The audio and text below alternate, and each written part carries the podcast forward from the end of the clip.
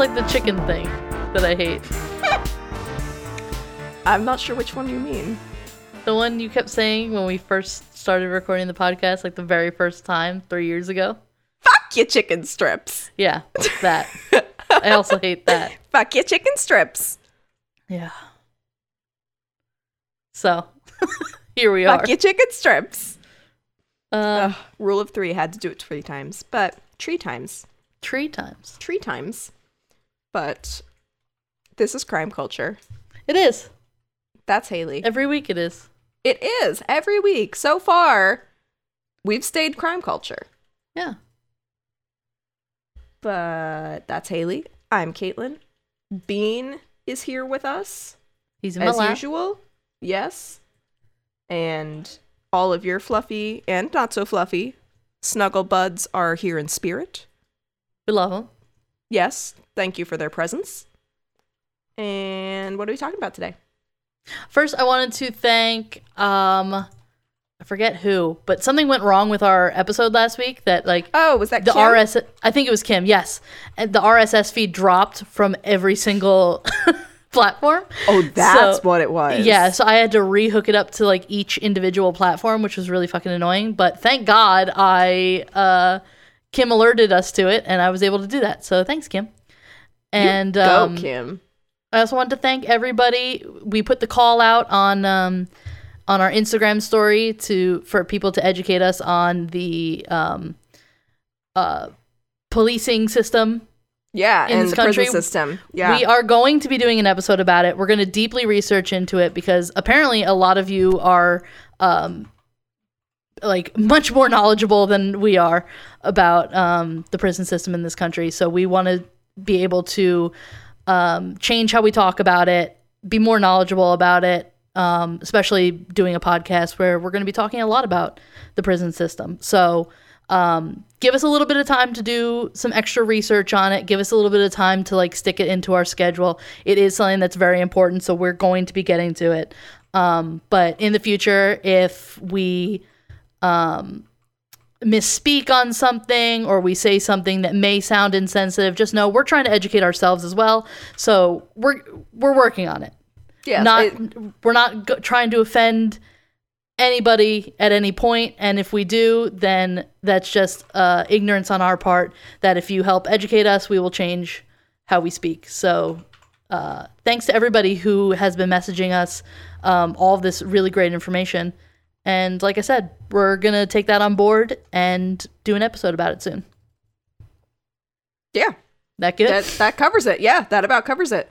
all may, right come, may come as a surprise. We are not experts, but I know it really seems like we are, especially to that one lady that was like, "I don't know what college Caitlin went to, but it must not be very hard to get in." Um, which I don't know whether or not it is. It probably is. It's probably super easy to get in based on the number of people I've interacted with. But it's i would just say like it's we're not experts. We're not.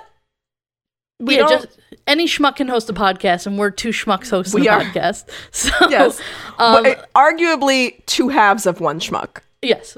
Uh, like I and like I have said in the past, when we write out our outlines and we write like what we're going to discuss on each episode, we keep a list of all of our resources. So if there's a discrepancy about something uh, in one of the episodes, or we left out information, or information was incorrect, I am more than happy to share with you the exact sources that I used. Uh, We try to only use rep- like really good sources. resources that Yeah. uh, are not like crime dot- Wikipedia. yeah. Uh, or or because because like Wikipedia is helpful, for example, for finding out their birthday, It- and that's about it. there are some like I'm working on an episode now um, that is more of like um, not it, it's not about a specific crime. It's just general information, and Mm-hmm. Yes. the Wikipedia article on this is extensive.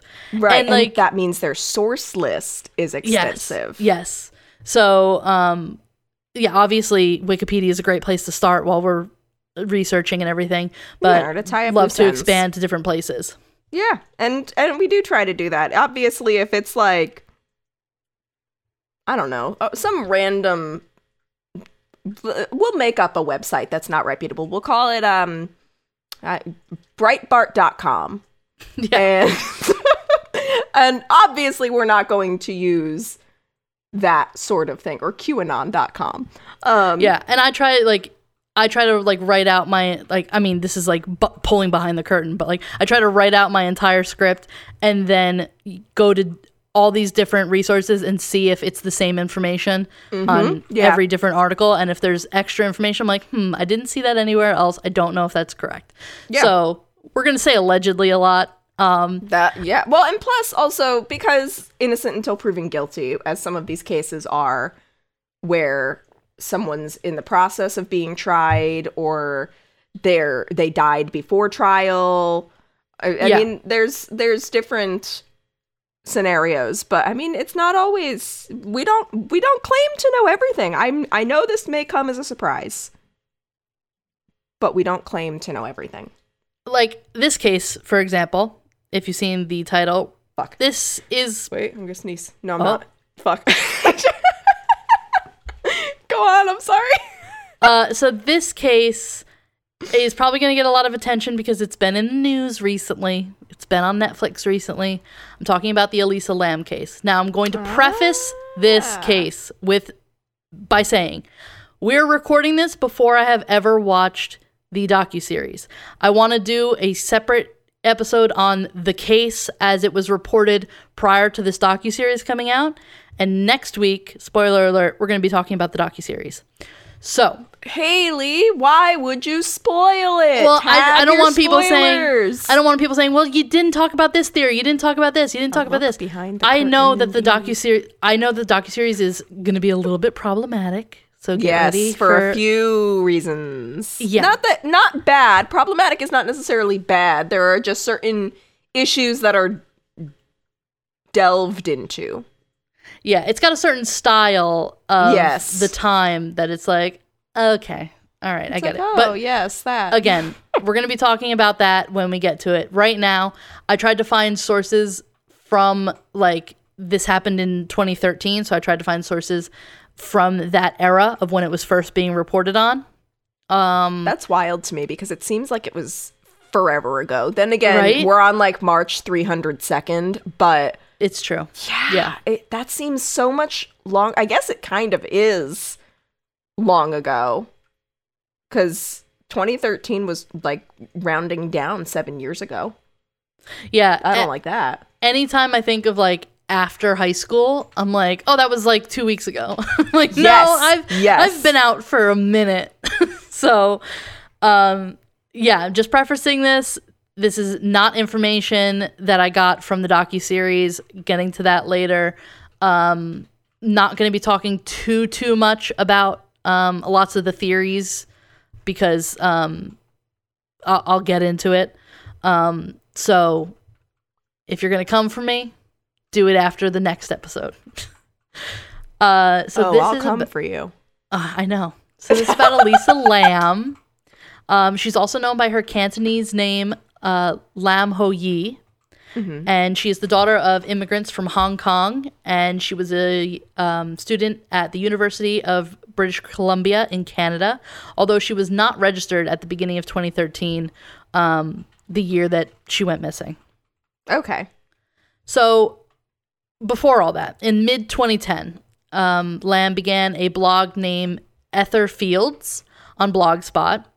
Uh, like many of us, you had to have a blog at some point in the early 2010s. Yeah. And over the next two years, she posted pictures of models in um, like like fashion models, um, some accounts of her life, and particularly she used the blog to chronicle her struggles with her mental illness, uh, which I'm I'll get into more detail in a little bit. So in January 2012, um, in a blog post, she lamented that she had a quote unquote relapse at the start of the current school term, and it had forced her to drop several classes and left her feeling, quote, so utterly directionless and lost, end quote. that sucks. She had titled the post, quote, You're always haunted by the idea you're wasting your life, end quote. And that is um, a line from um, a book by Chuck, I think his name's Palahniuk. How do you say his last name? Why are you asking The guy that the guy that wrote Fight Club. I, Haley, I, we've been over this. I haven't seen or read Fight Club. I grew up. Catholic. To Kill a Mockingbird was scandalous. All right. They You've ripped lived. pictures. You've lived since then. Yes, but they've ripped that. pic- Yeah, and I've got a lot of catching up to do. I've only been free for what four years now. Sure. We we think already just been- said at the beginning, time is lost. Time is a construct. Nothing is real. Uh, I think I think the way you say his last name is Palinuk. I'm one of those people that have only ever seen it written down, so excuse me.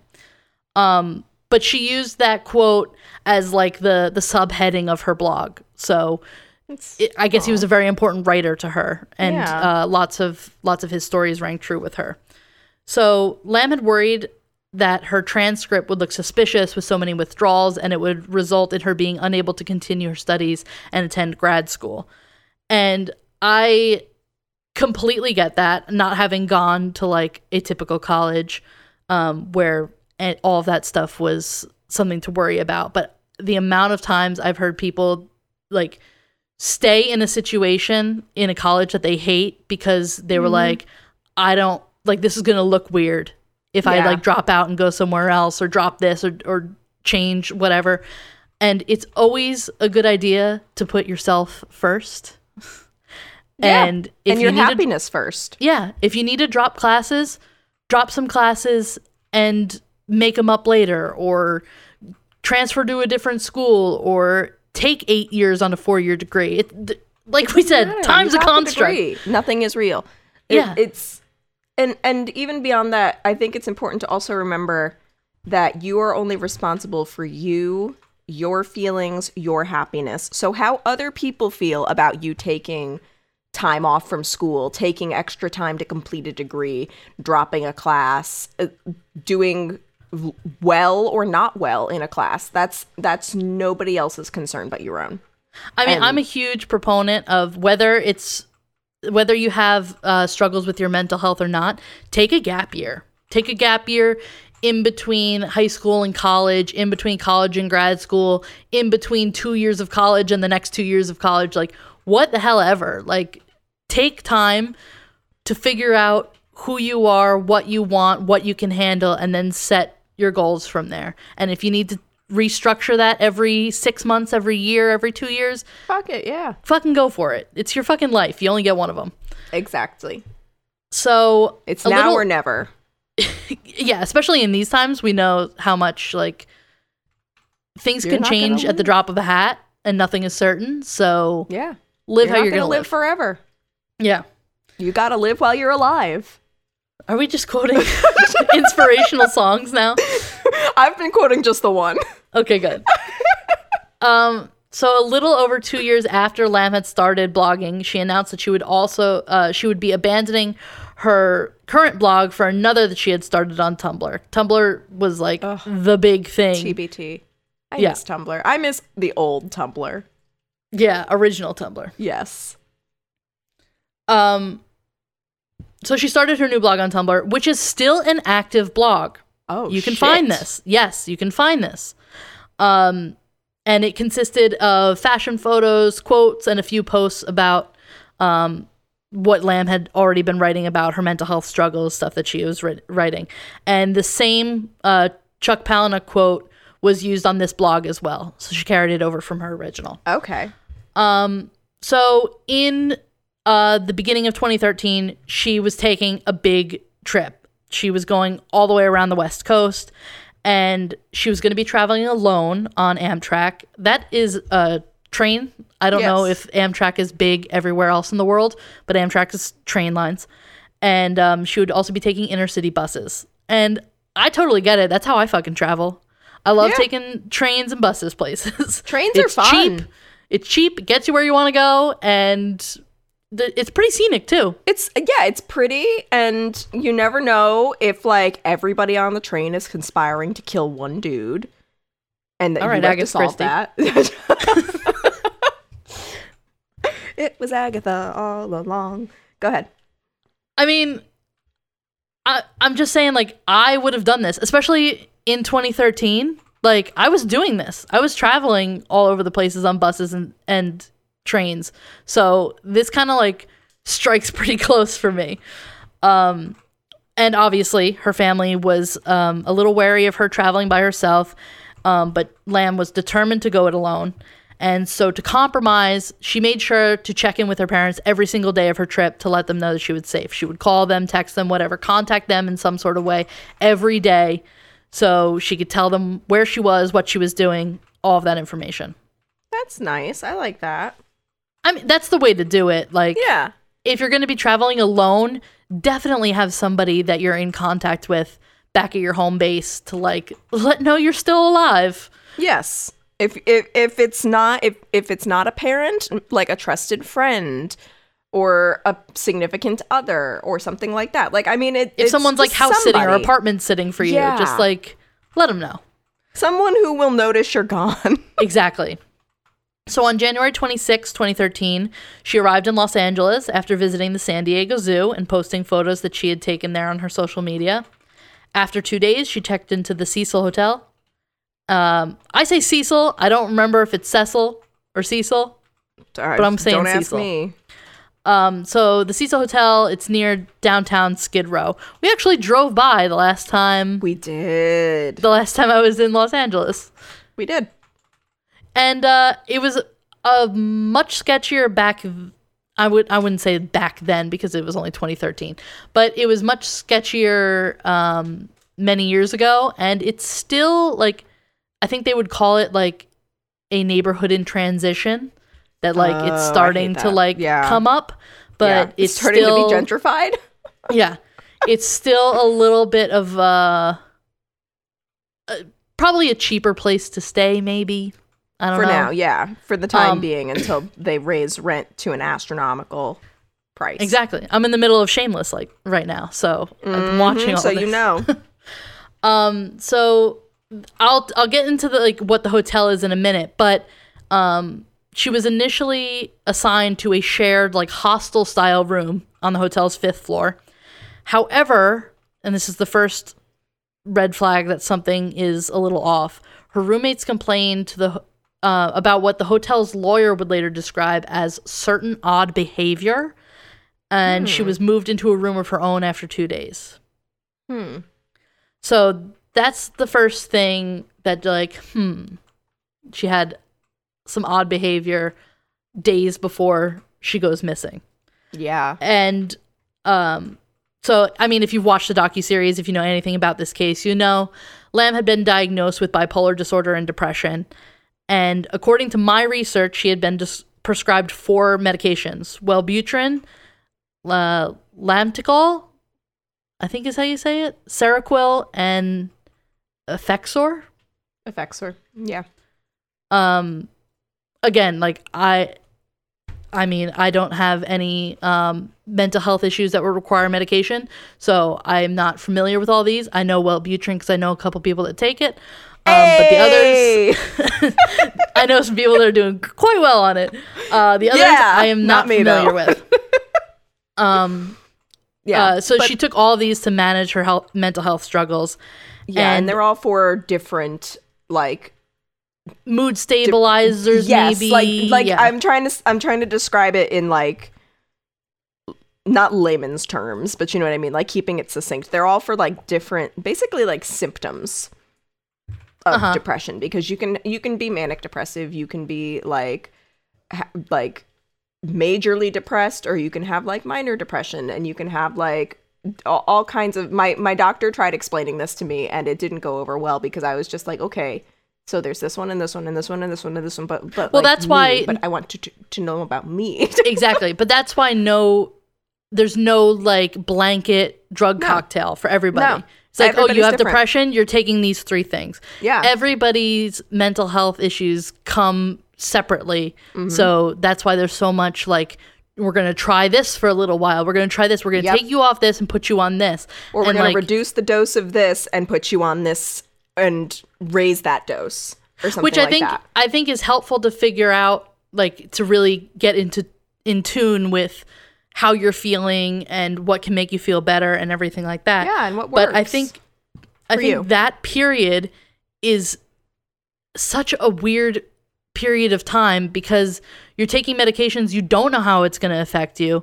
you could wake up one day just like bawling, crying, and you're like, okay, wait, is it this medication or am I feeling like this? Or am I crying certain- because it's too sunny outside? Yeah, I mean, the I think I've the the that. balancing act of trying to figure out what medication works for you can be such like a tightrope walk Mm-hmm. that it's like And it's not I- fast either. exactly. I don't know how long she had been taking all of these medications together, and if maybe she was in a transition type period that she was finding out what worked for her. Maybe she'd had this lockdown for years, and like this was definitely the medication she was taking. I don't know her history on that. I really tried to find more history on Elisa Lam as a person, and to be completely honest, Wikipedia had the most information.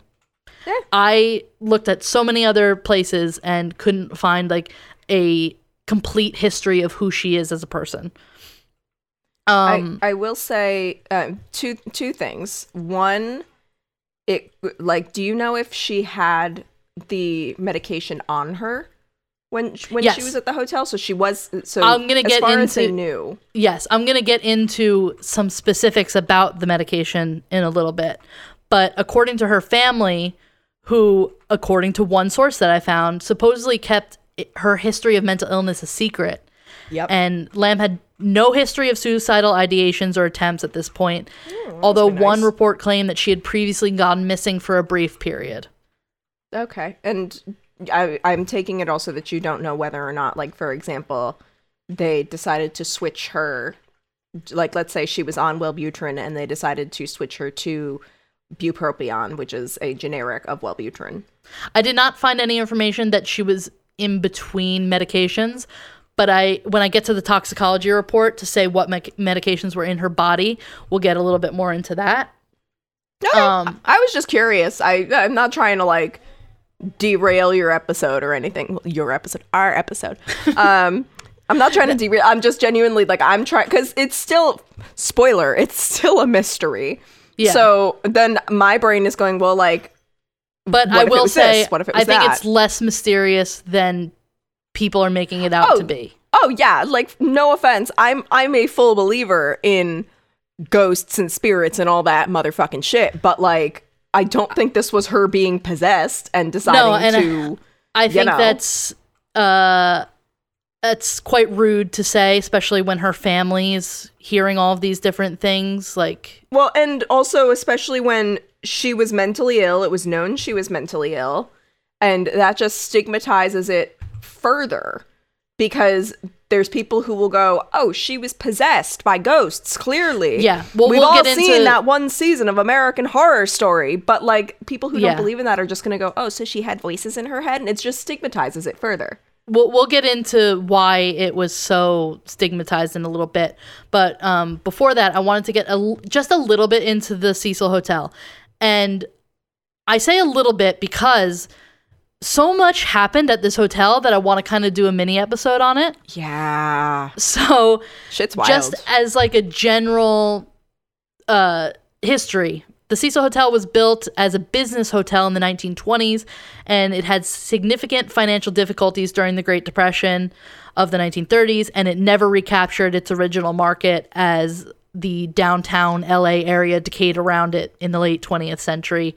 There are several famous Los Angeles murders that have connections to the hotel as well as some suicides. So like I said, I, I believe again I haven't seen the uh, Vanishing at the Cecil Hotel docu series, but I believe um, they talk more about that in the docu series because it's one of Yeah. the it's behind a lot of the um, the theories of like what happened to Elisa Lam. It could be this, could be Richard Ramirez, blah blah.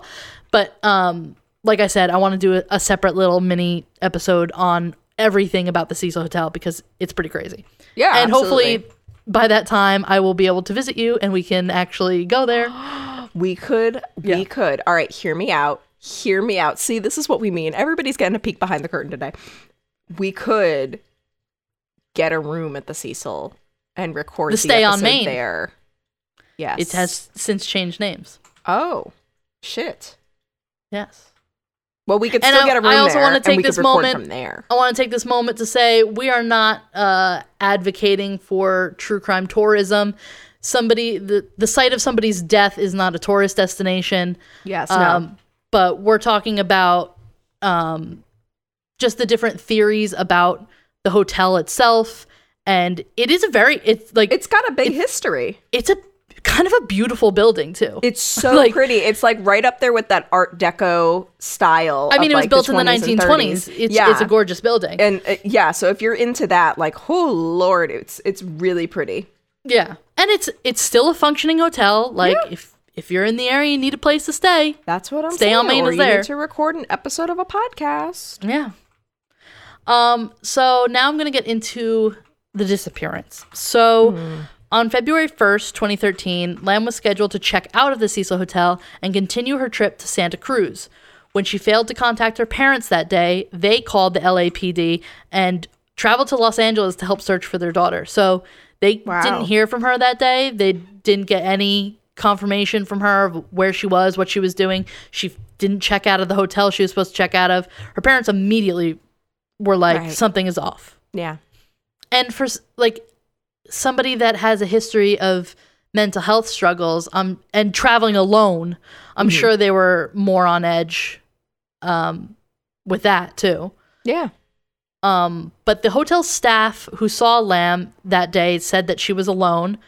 Outside the hotel, uh, Katie Orphan, who was a manager of a nearby bookstore, um, was the only person who recalled seeing her that day when she came into the store to get gifts to take home to her family. Orphan told CNN, quote, she was outgoing, very lively, very friendly. She was talking about what book she was going to get and whether or not uh, she would be able, she, it would be too heavy for her to carry as she traveled, end quote. Police searched the hotel to the extent that they legally could.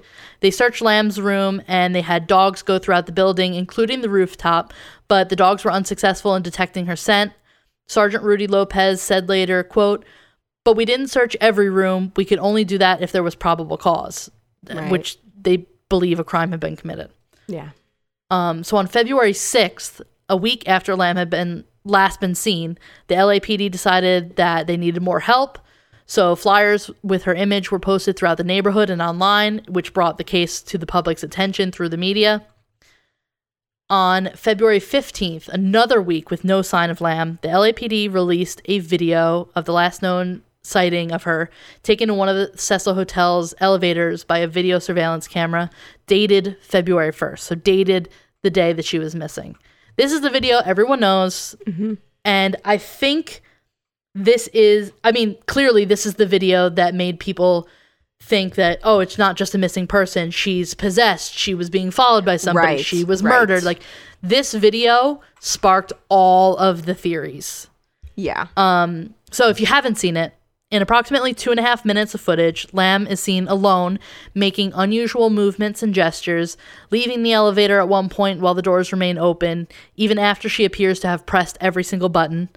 When the doors fail to close after she returns, she leaves, and then the doors close later. Right. And like I said, the video drew worldwide interest in the case due to Lam's strange behavior and has been extensively analyzed and discussed by every single fucking podcast, docuseries, episode of Unsolved Mysteries, whatever. Um, it was reposted widely, including on the Chinese video sharing site Youku, uh, where it got 3 million views and 40,000 comments in its first 10 days. Um, and many of the commenters found it unsettling to watch. And if you have seen it, it's definitely odd. Yeah. Um, uh, I have never seen someone act this way. Uh, the way that she's moving her arms, the way that she like kind of hides behind. I never. Yes. I would say I've never seen an adult act this way. Yeah. It's yeah, it is very childlike. Even like her like at one point she looks out the like elevator doors and she's like whipping her head back and forth, like almost Yeah. like like a cartoon to like look both ways and see if anybody's coming. And the still of that is her pressed, like her back pressed up against Yes. the the back of the uh, the elevator, and that's the still that shows. I mean, that's odd. It's definitely odd, but I think people are making it out to be a lot more than it is. Yeah. I personally believe that she was having a mental health crisis. Yeah. Um, I think that's that fair. maybe I don't know how her mental illness manifested whether she saw things or heard things or believed things. I don't know. But it didn't, I think it's disrespectful to say that it was aliens or she was being haunted or I don't know. I I Right. personally believe that as as unsettling as it is to watch, if you've ever seen somebody have a mental health breakdown um, where people see hallucinations and stuff, I mean, that's something we need to be talking about more and not making the excuse of the paranormal, I think. Yeah. Yeah. Because it's something very real, and this isn't the 1950s anymore. Yeah. But, Um, and, oh, go ahead. I'm gonna get into some theories a little later, but um, just from all the articles that I read, um, one place said that Lam was trying to get the elevator car to move in order to escape somebody who was pursuing her. Like I said, I think that's bullshit. Others suggest that she might be under the influence of ecstasy or some other party drugs, but none was detected in her body when she was found. Um, and then any, when her, were any drugs detected when she was found? I'll get to her toxicology when her body's Oh, found. yeah, you said that. Duh. Okay. Um, but when her bipolar disorder became known, the theory was that she was having a psychotic ep- episode, and I think more likely than not, that's probably what happened. Yeah. Well, and that's why I was wondering about the drugs too, because um, obviously by then weed was not yet legal in California. It would be like a, a few years. Um, but I was wondering if, for example, like even though it wasn't legal, weed is everywhere in California, and it was before it was legal. Especially Um, because the hotel she was staying on is in the Skid Row area, where I'm Well, sure yeah, that's what I'm wondering. Easier to purchase than if you were. it's it's easier to purchase and she's also going on this adventure she's trying new things like it's it's it like your 20s are a time for experimenting and discovery and things like that. So who's to say that she didn't get some bad weed that interacted with her medications?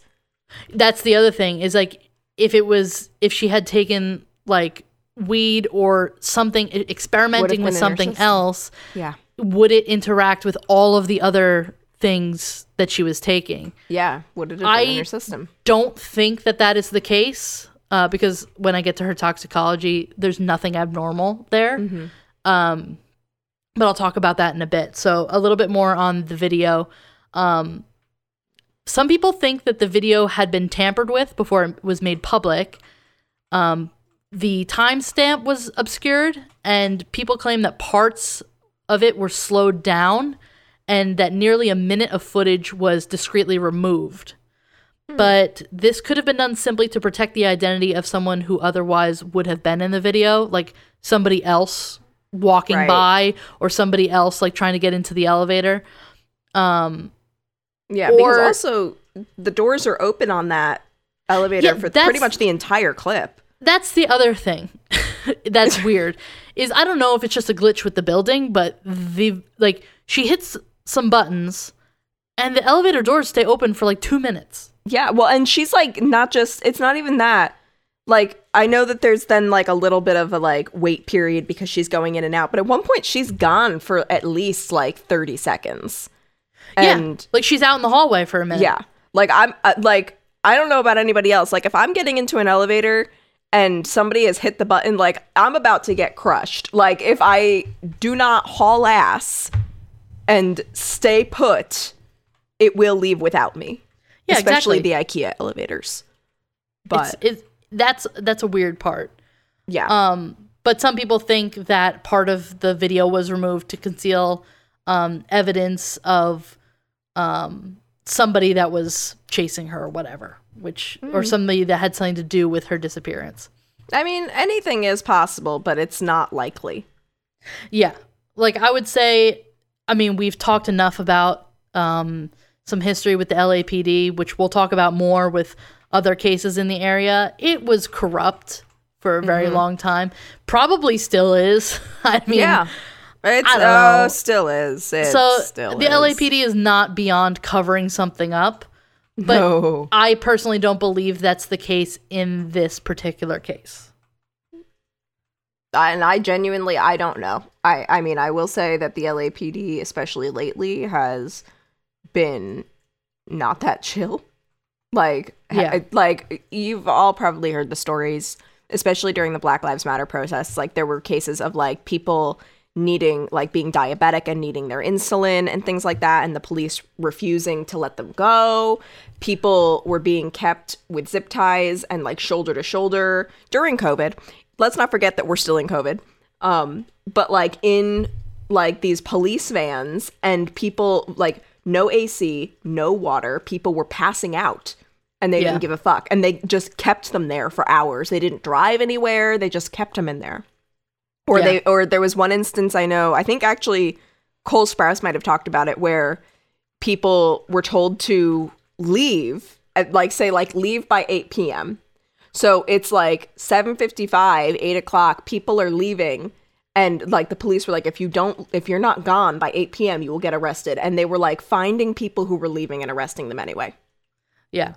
Like, I mean, and then there's also bigger things. Like I am of the uh the belief that the LAPD probably had something to do with a cover up for uh, Biggie's death. Remember Yeah. we did the episode on Biggie, and there's Yeah. just there was a lot of evidence pointing to crooked cops within the LAPD.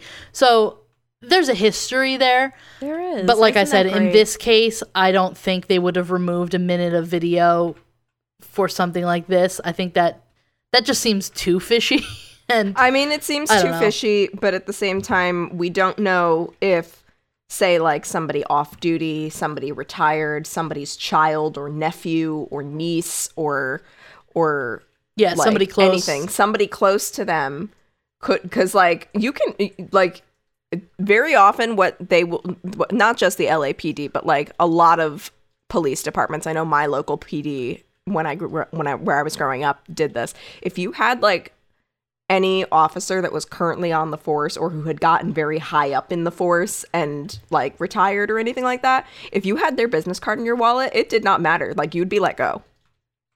Yeah, they they take quote unquote take care of their own. Yeah, yeah. I believe that. Yeah so i mean I, that's why i'm so like torn because yeah it doesn't seem likely but at the same time we don't know how deep this corruption goes Yeah. I mean, this um this information, like I said, we're only as good as the information we're given and all the Yep. information I found. I mean, there's no definitive proof of any tampering of the video. It's all just allegedly this and supposedly that and people Mm-hmm. are saying this, but there's no reputable sources, so I don't want to say anything one way or the other. yeah Um, so while searching for Lam, uh, guests at the hotel began complaining about low water pressure, and some claim that their water was colored black and had an unusual taste. I'm gonna go right ahead and say if the water coming out of the faucet is black, I'm not drinking it. but i was about to say why would you taste it Yeah. Um. So on the morning of February shit. nineteenth, a hotel maintenance worker named uh, Santiago Lopez took the elevator to the fifteenth floor and then took a staircase up onto the roof. He had to first turn off the rooftop alarm, uh, then had to climb onto a platform where there was four 1,000 gallon water tanks for the building, and this provided water to the guest rooms, a kitchen, and a coffee shop. Uh, he then had to climb another ladder to get on top of the main tank, and that is where he found Lam's body. In court documents, Lopez said, quote, I noticed the hatch to the main water tank was open and looked inside and saw an Asian woman lying face up in the water approximately 12 inches from the top of the tank. End quote. The tank was drained and cut open since its maintenance hatch was too small to accommodate the equipment needed to remove Lam's body. On February 21st, the Los Angeles Coroner's Office issued a finding of accidental drowning with bipolar disorder as a significant factor. The full coroner's report, which I read, it's online, you can read it. Um, it was released in June of that year, stated that Lam's body had been found naked. Uh, clothing similar to what she was wearing in the elevator video was floating in the water, and it was coated with a sand like particulate. Uh, I read that in the coroner's report, and I'm like, that's weird. But also, it's California. Did It's she go to the beach? sand is Like, everywhere yeah, even if you didn't go to the beach like that shit sticks with you you probably Exactly. still have some in your shoes from when you came to visit what like two years ago I hope so. I'm gonna go and huff it. anything to remind me of traveling somewhere. Maybe that's maybe that's what the problem is. Too many people are huffing sand. Yeah. Um, her watch and room key were also found with her. Um, okay. This is gonna get a little gross. It's getting more into like the um the coroner's report of how she was found. So skip ahead if this is not great for you. Um, Lam's body was moderately decomposed and bloated. I mean, she was found in the water, so Right. yeah. And you can imagine she'd been there for what was it, 19 days? Yeah, something like that. if if she was there Yeah. from the day that she went missing. Um, her body was mostly greenish, with Oh. some marbling evident on the abdomen and skin separation evident. Okay. There was no evidence of physical trauma, sexual assault, or suicide. Toxicology ch- test showed traces consistent with prescription medication found among her belongings, plus non-prescription drugs such as uh, Sinutab and ibuprofen. Another thought that I just had Uh-huh. that totally just so when I worked for the military, I was required, whether or not I did this remains to be seen. Um, but I was supposed to disclose that I was on antidepressants and that I had sought psychological help Yeah, anytime in my life. Um, but I was required to I was required to do this. Um, but part of that reason was because if I were to get drug tested, which I wasn't, I I I mean they weren't wrong, but very bold to assume that like I wasn't partaking because when you're when you work for a federal establishment, whether it's a federally funded school or the military or like the government or anything, until weed is legalized federally, you technically are not allowed to partake. It does not matter if it's legal in your state. yeah, yeah. Um, but I had to disclose, or I was supposed to disclose, do with that what you will, um, that I was on Wellbutrin because it's an amphetamine, and traces of amphetamines will show up in your like like a, a urine sample or a blood sample. So I wonder if they could have if there could have been traces of amphetamines, but they chalked it up to the antidepressants. Well, it says that um that they found evidence of her prescription drugs of what she was taking. They also said that there was a very small quantity of alcohol, like very small. Um it um that was present, but there was no other recreational drugs present in her system. Do, do we know if she had alcohol in the if she drank alcohol in the past, if it was like a normal thing, or if that was like, for example, find like I only on that. drink on. All right, because because that's one thing that they said to me was that like. It, like it, it's a common thing is that it, alcohol can interfere with your your mental health prescriptions. Yeah. So maybe it was like a one time thing. And It- they said it was very small, so I don't know if it that would be consistent with like if you had ingested mouthwash or something. Like I mean, it was very small, but also it was 19 days before. That's true. Yeah. And th- that's something else uh, people say. Investigators and experts uh, noted that the concentration of her prescription drugs indicated that she was under medicating or had stopped taking her medications. That was And the then other some- thing I was wondering. Some people say that um, that she was in the water for so long that maybe, um, like maybe it couldn't be traced, or maybe it- like lots of whatever she had taken allegedly had left her system. By that True, it's not like she took her pills with her. Yeah. Um so in September 2013, Lam's parents filed a wrongful death lawsuit claiming that the hotel had failed to quote inspect and seek out hazards in the hotel that presented an unreasonable risk of danger to Lam and other hotel guests end quote. And they were seeking unspecified damages and burial costs.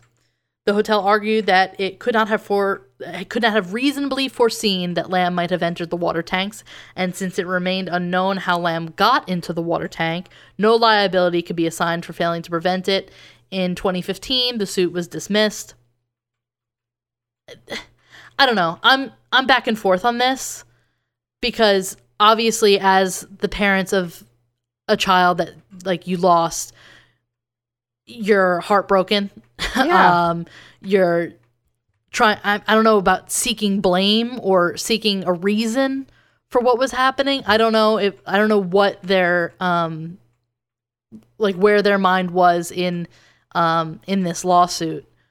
Um but I mean if my child died on the property of somewhere then and there was no person that had clearly done something to do this, then I might say that it was the property's fault too. Yeah, I mean, and people also like people grieve in different ways. They look for answers in different ways, and especially when your child is dead or severely impaired or anything like that and you don't know why, you will never have an answer. I mean, people people cope in different ways. They'll they'll their child will wind up autistic and they'll go it was the vaccines I mean, you don't know what the co- they don't know what causes autism. They have some ideas, but they don't know what causes autism.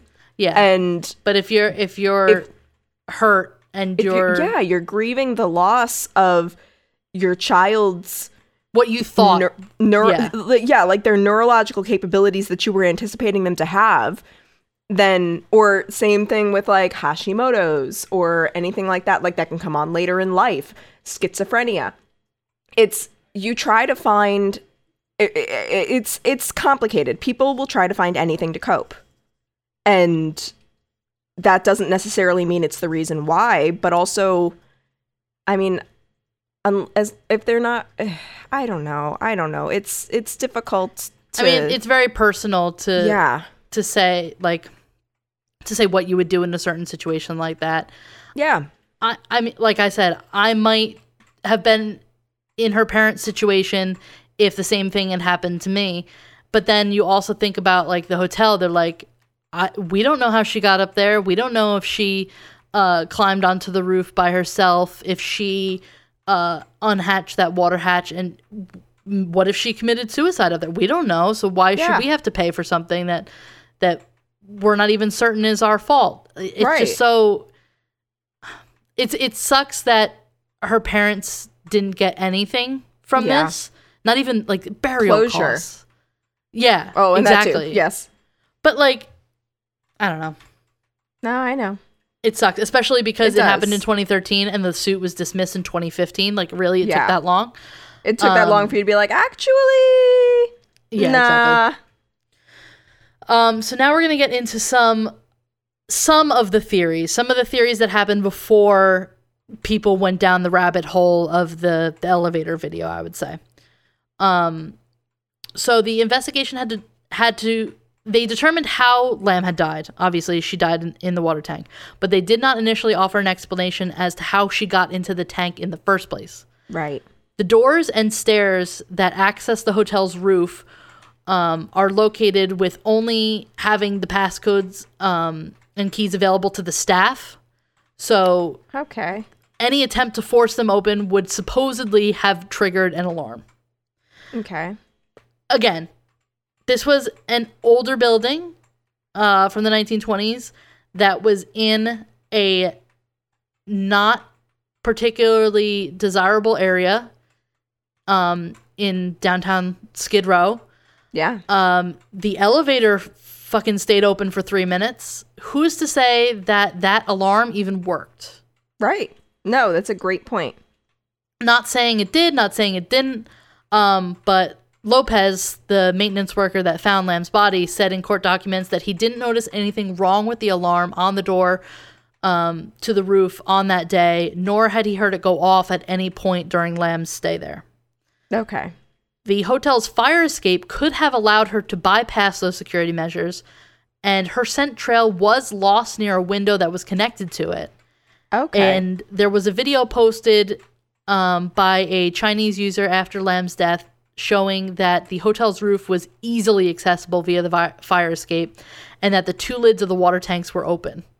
So it's not outside the realm of possibility that she could have gone up the fire escape and gotten onto the roof that way and then gotten into the tanks. But who who knows? There's no evidence of it. There's no video of it. There's no eyewitnesses. It's all speculation. I, I don't deny that. I, I am curious though, why would the hatches be open? See, I don't think that there's any reason for them to be open. Yeah, that's what I'm saying. Like, why would they be open? Like, what? And I'm not saying that that's not what happened. I'm just saying, like, what could have been the the Laziness, maybe of That's- previous yes, but, like, maintenance that's what I'm workers that have been up there. I don't know. Like why do it like and i don't know why people also if you work if you work with like water and water tanks like why do they ever need to be opened like besides obviously putting in water but i would think that the hatch is different from where you would put in the water I mean, don't it's know called a maintenance hatch, so I would assume at some point um that somebody needs to go in there for some type of maintenance. I have no clue why, but also that's not my expertise. So, yeah yeah um somebody needs to go in there at some point to do something. it's Yeah. basically the knowledge I have. Um so yeah, so there more theories came up pertaining to the elevator video. Um like I'd said earlier, there was the theory that she was attempting to hide from her pursuer, perhaps someone that was ultimately responsible for her death. Others say that she was frustrated with the elevator's apparent malfunction, which yeah, could have been. Um, Some proponents of the theory say that she was under the influence of illicit drugs and are not dissuaded by the absence from the toxicology screen, like I said, suggesting that they may have broken down during the period of time of her body decomposing in the tank, or that she might have taken a rare cocktail of drugs that a normal screen would not detect. I think Right. that's a bit of a stretch. Again, not outside the realm of possibility, but kind of you're grasping at straws. yeah but see like that's the thing like if it's not outside the realm of possibility like who knows what I, I, I, it's it's just it's such a confusing case for this reason like nobody there's Yeah. so many there's so many things where it's like oh it probably isn't that but we can't say for sure I think the elevator video is one of the big things of people of like people's interest in it because it adds another layer of instead of a woman went missing, she was found um, in the tank. She had a history of mental illness, and um, the drugs found in her system were not consistent to what she could or what she should have been taking. right Like I think that is relatively like cut and dry, like an accepted um scenario. But when you add in that elevator video, it just adds something else you're like, wait, what the fuck is this? Like, why is she acting like especially if you've never uh, come into contact with somebody who has had mental health issues before or who was having um like an episode before, you could think that that is completely strange, not how somebody should react. But again, like yeah everyone's mental knows. health, yeah, everyone's mental health issues manifest in a different way. This could be something that has happened to her before. yeah Um, absolutely So people say like the very low level of prescription drugs in her system and the amount of pills left in her prescription bottle in her room suggested that she was under medicating or had recently stopped taking her medication for bipolar disorder, which might have led to a psychotic episode. okay Um, the autopsy report and its conclusions were also questioned based on the incomplete information. For instance, it does not say what the results of the rape kit and fingernail kit were, or even if they were processed. It also records pooling of blood under the skin in Lam's anal area, which some obver- observers suggest was a sign of sexual abuse. One pathologist noted it could have uh, resulted from the bloating of her corpse and the body's decomposition, and her Right. rectum was also prolapsed. This could all happen like post mortem um, from your body sitting in water for 19 days. yeah Um, even the coroner's pathologist appeared to be unsure about their conclusion that Lam's death was accidental. Later, Netflix reported that the rape kit and statement from the coroner say that Lam had suffered no injuries and there was no indication of sexual assault. So that's just like one thing from the uh, the Netflix show that I just stuck in there. Um, something else that's a little weird uh, when it's first mentioned, but not as you're researching it, is that since her death, her Tumblr was updated, um, presumably through the queue option that allows you to automatically publish posts when you're away. Um, her phone was not found with either her body or in her hotel room, and it has um, it's been assumed that it was stolen around the time of her death. and hmm. whether the continued updates from her blog were facilitated by the theft of her phone, the work of a hacker, or through the queue, it's not known, nor is it known whether the updates are related to her death. I'm going to say no, she probably stuck some stuff in the queue and it posted afterwards. Yeah, I mean, especially I since think- she was traveling. and you could put like 300 things in the queue, I'm pretty sure.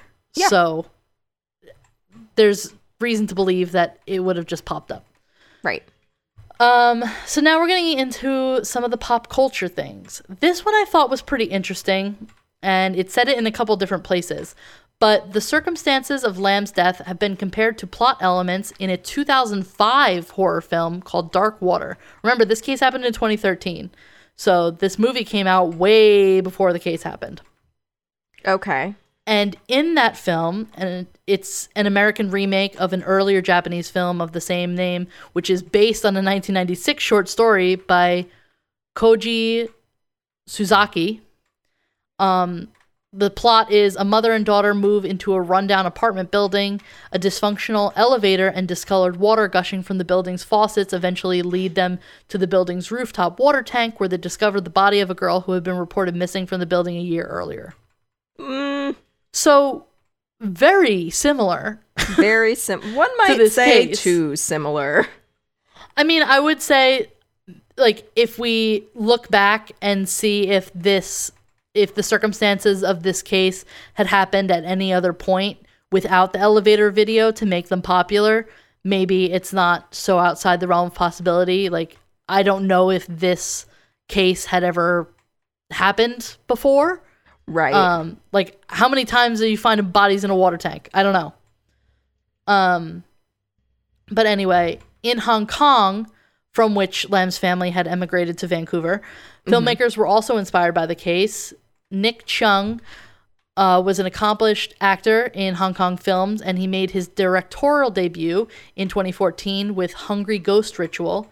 And that is a horror thriller that includes a scene in which a ghost terrorizes a young woman in an elevator, and it's shot to look like security camera footage, and it's believed to be inspired by the elevator video evidence. Um, okay. in mainland China, director Li Hao announced a year after Lam's death that he would be making a film based on it. He went to Los Angeles himself and stayed for a few days at the Cecil doing some research. Chinese media have reported that actress uh, Giao Yunyan uh, may be interested in playing Lam. That's kind of all the information I found on it. I don't know if like a movie was actually made. Is, Um, is this the one? There was one I know that was like it was called like the blessing or the The, Bringing. That's the one The I'm getting to next. Oh, Yeah. okay. Because I was gonna say because people were not happy. Um. No, I don't think that's the same thing. Because Okay. I believe this was written by a white guy. But Oh, I'll get into okay. it.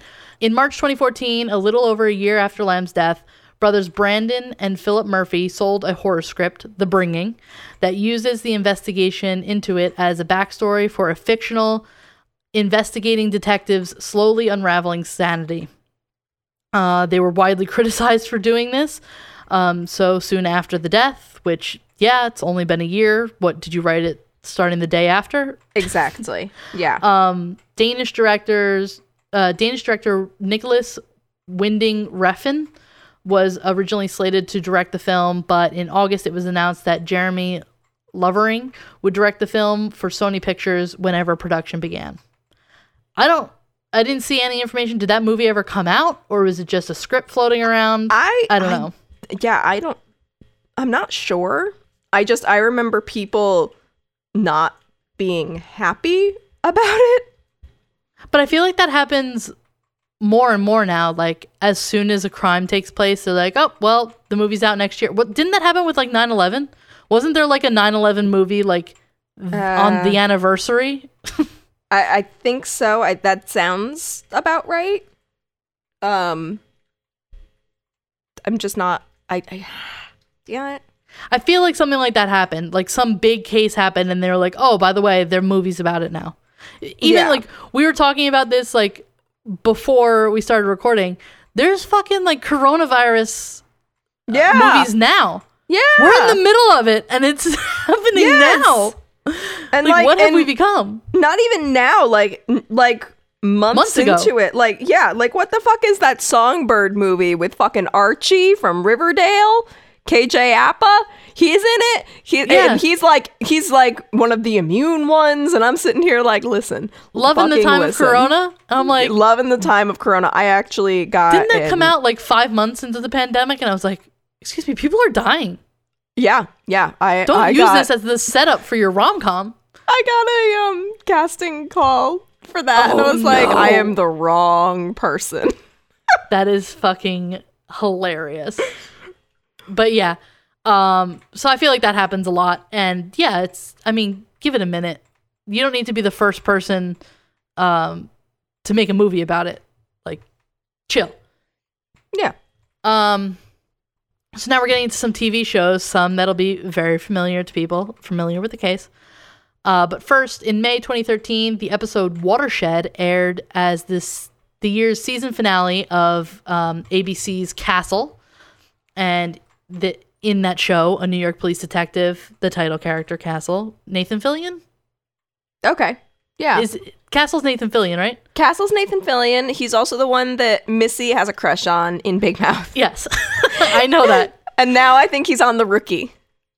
I know Yes, too much about Nathan right. Fillion. Um, but in the show, I've never seen the show. Uh, Firefly. I think he was on that too. he's a mystery novelist and he investigates crimes. Which sure, Yeah, why not? That's that's Um, Castle. In the episode Watershed, uh, the duo pursue leads in the death of a young woman found dead in a rooftop water tank of the Cedric Hotel in Manhattan. Wow. Among the evidence is a surveillance video of a woman taken in an elevator. Ultimately, she is found to have been posing as a prostitute in order to investigate another guest at the hotel. So, spoiler alert if you want to watch the episode, I just gave it away for you. Um, another ABC so mad. Uh, How to Get Away with Murder, had a similar storyline. oh, Over yeah. a series of flashbacks spread across the first season, which began airing in 2014, so again, a year after the case happened, it's Mm-hmm. revealed that a sorority girl missing at the start of the season was murdered and that her body was hidden in a water tank on top of the roof of the sorority house. Similarly, her body was only discovered when a maintenance worker was called to the house to address water pressure issue. Uh, the one that probably everybody knows is in 2015. Media speculated that the fifth season of American Horror Story was inspired by Lam's death. In late spring, creator Ryan Murphy said that the next season would be set in a hotel in present day Los Angeles. He was inspired, he added, by a surveillance of a young woman who, quote, got into an elevator at a downtown hotel and was never seen again, end quote. Wow, what could that be? Right? He did not use her name, but it was believed he was talking about Lam. I mean, who, Who else? the fuck else would it be? Yeah. Yeah. Um, in March 2016, BuzzFeed Unsolved studied the case with hosts Ryan and Brent checking into the hotel and visiting locations involved in the mystery. Um, there's a show called Real Life Nightmare. The episode is Deadly Hotel Check In from 2019 that talks about the case. The Discovery Plus show Ghost Adventures investigated Lam's death in a two hour special launched on January 4th, 2021. So th- I think that was with the launch of Discovery Plus, right? Because Okay, didn't it yeah. just come out? I, it's either like just come out or it's coming out. I don't know. I'm trying very hard not to pay attention because I literally cannot afford more subscription services and I know I will want it. Yeah, it's all the it's all cable now. It's all cable now, but uh, it's I mean, it's still cheaper than cable the number of subscription services I have, but like if we're going to watch Dune, then that's going to like Oh, I'm so double for Dune. my But yeah, exactly. It's going to double my Here's what you monthly gotta do. like expenses. Here's what you got to do, and this has nothing to do with the episode. You got to get like five friends, and each one of you subscribe to a different service. You all share your passwords with each other, and that way you all have the uh the services. Yes, but for example, yeah, Disney Plus and Hulu are like five ninety nine, six ninety nine. HBO Max is like fifteen dollars a month. That the disparity for that. So who's gonna get My the short in-laws. end of the stick? I thought you were gonna say, "Here's where you get a sugar daddy," but you only seek payment in the form of subscription services, Oh, which no. is something I can get behind. If I'm selling pictures of my feet, uh, you best believe I'm getting cash for that. I mean, we've discussed this. Everybody's got a number. Let us know your number Everybody's Let's got a your number. How much would it take for you to send to someone a picture of your feet? And I'm not baiting everybody to send us pictures of their feet because I still don't. want pictures. Send us pictures Pet of your feet. dog's feet. Oh my god, no cat beans. Ooh, I could do a good cat bean. I mean, I'd pay money for that. Yeah. I would pay for that. Anyway, th- we have gone off the rails. I still have Eh, a little bit what of else is new? information on this uh, episode. And the last one in TV is the one like everyone's clamoring about. On January 13th, 2021, Netflix announced a four episode docuseries called Crime Scene The Vanishing at the Cecil Mm-hmm. Hotel. And uh, it premiered on February 10th, 2021.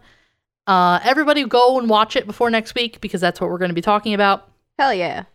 Um, there's actually some music inspired by the case, uh, if you can believe it. Again, in 2014, a Vancouver pop duo, the Zolas. Um, the song I believe it's the song and not the album, but it's called Ancient Mars, and it's been meant to be an uh, idealized representation of Lam's last day, showing a young woman exploring Los Angeles and taking in simple pleasures. Singer Zach Gray, who attended you uh, the same university as Lam around the same time and had a friend who knew Lam said, quote, It bugged me how tidily people explained away her disappearance with drugs or mental illness. Though it's mostly fiction, we wanted people to see uh, to see it and feel like she was a real girl and a familiar girl and not just a police report. End quote. Okay.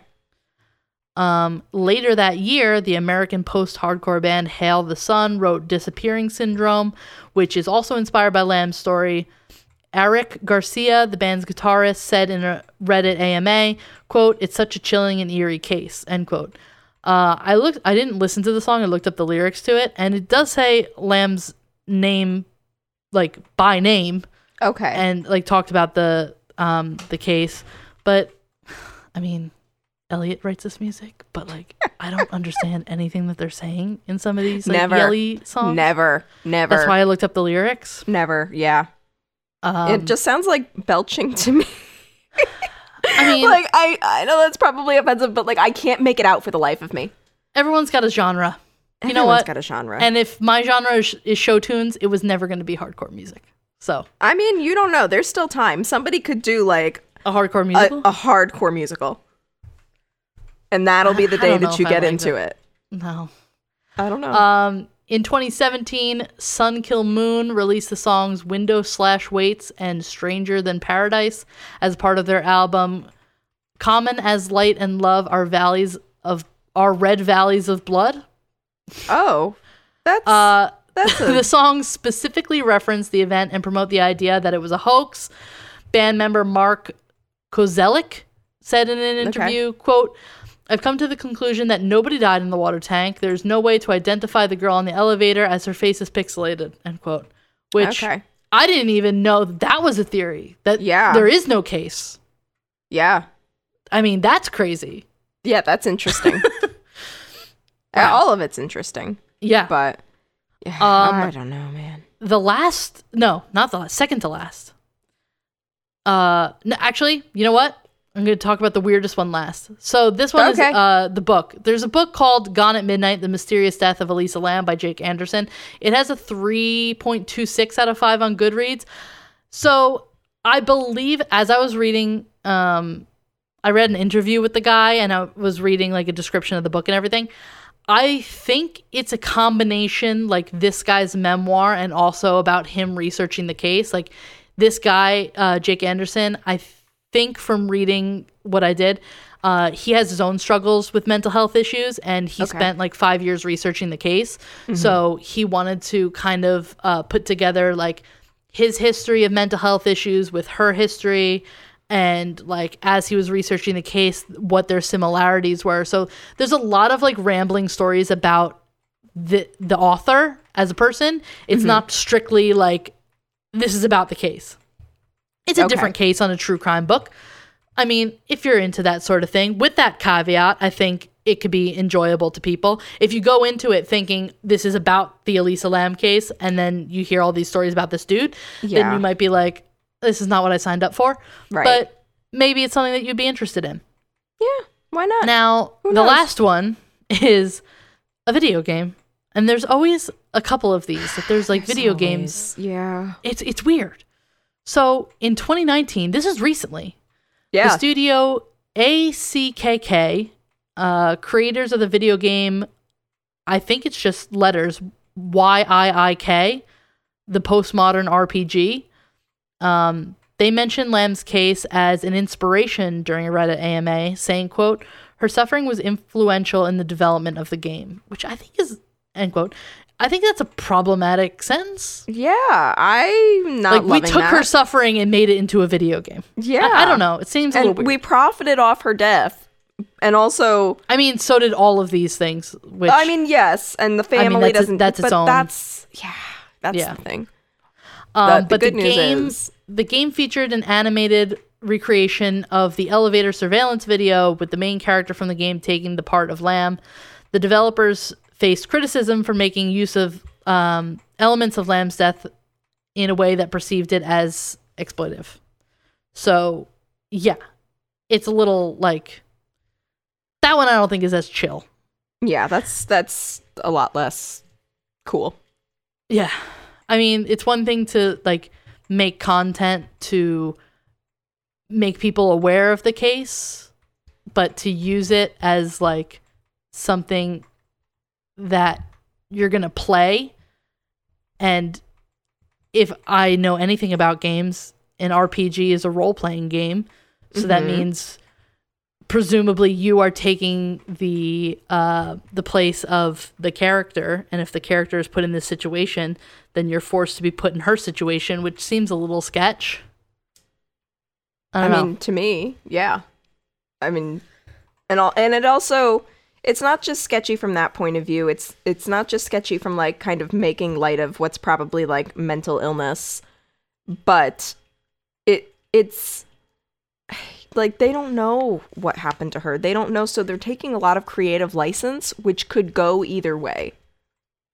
yeah like i feel like um based on what i've read about the um the netflix series um it just seems like with four episodes they're trying to fill time Yeah, um so they kind of start grasping at straws and start throwing stuff out there.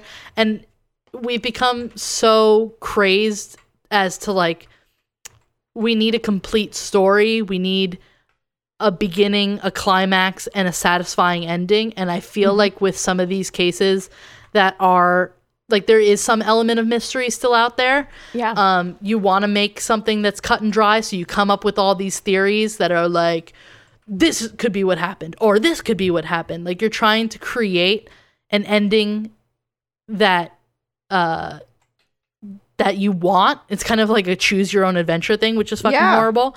That like you could choose any one of these um, conclusions as what actually happened, but the fact of the matter is we do not know what happened. We can Yeah. presume what happened. We can go out in the realm of possibility saying it never fucking happened, like that one dude. Uh, we can go paranormal. We can go murder. We like it's it's crazy yeah. The the number of stuff people will directions that you can go Yeah. in. Yeah, when something is not like solved. yeah. And I mean, we're gonna get into um, the implications of like saying um, like claiming paranormal when there's a history of mental illness and and stuff like that. Like, there's a whole article that um, I really need to dig into. Um, I think it's by Nerdist. Uh, let me see if I have it on here. It was something like um, mental health emergencies are not unsolved mysteries or something like that. Yeah.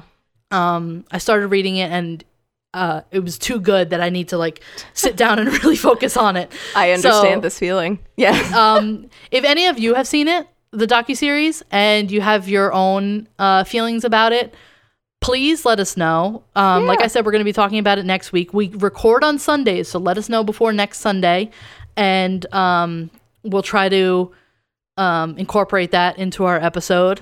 yeah, we'll do some Um, read-ins or something. I'm going like to try that. to do as much reading on um, this case as possible because, excuse my ignorance on um, mental health issues, I know baseline stuff about um, bipolar and depression and everything. So if I say something that is completely wrong, like don't fucking go and comment. Like let me know. like like we said in the beginning about um like justice reform. Like we're all learning. So give me the information and I will restructure my um my thoughts on it. So Yeah. um yeah. So that is the case as it was kind of reported on um before this docuseries came out. And um Damn. we'll see you next Tuesday, I guess. Go to the Facebook. Instagram, Twitter, um everything. Yeah. That's that. We'll we're we'll be there. Yep. And you can email us at crimeculturepod at gmail.com. There we go. That's what I was Yeah, that was the last one. Yeah. All Fun right. times. All right. You ready to get out of here? Yeah, let's do it. Okay. Bye. Okay, bye.